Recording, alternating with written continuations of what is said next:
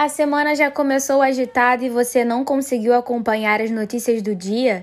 Não tem problema, o Enfoca está aqui para resolver isso. Vem comigo porque está no ar mais uma edição do nosso podcast. A Procuradoria-Geral da República pediu que o STF suspenda a medida provisória de alterações no Marco Civil da Internet, assinada por Bolsonaro. Analistas do Senado apontam problemas no texto da MP.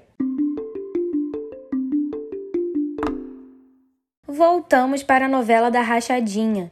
O Supremo Tribunal Federal adiou novamente o julgamento sobre o foro de Flávio Bolsonaro. Crise hídrica. Maior hidrelétrica de São Paulo opera com apenas 1,45% de água em seu reservatório. Para funcionar adequadamente, é necessário um mínimo de 10% nos reservatórios. Falta de água aponta possível desligamento de duas usinas do estado.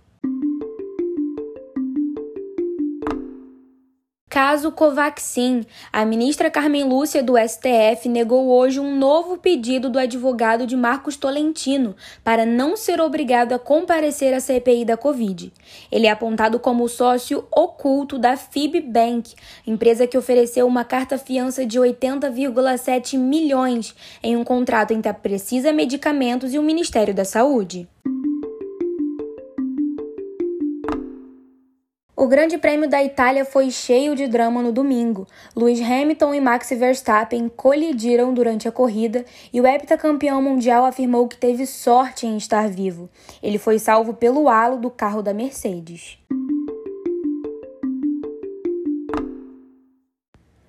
Você acabou de escutar a edição do Infoca News desta segunda-feira, dia 13 de setembro. Quer continuar por dentro dos assuntos do dia?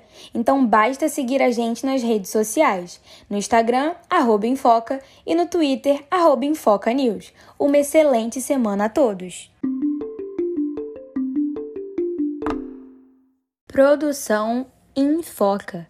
Repórter Tamires Vieira, edição Tamires Vieira.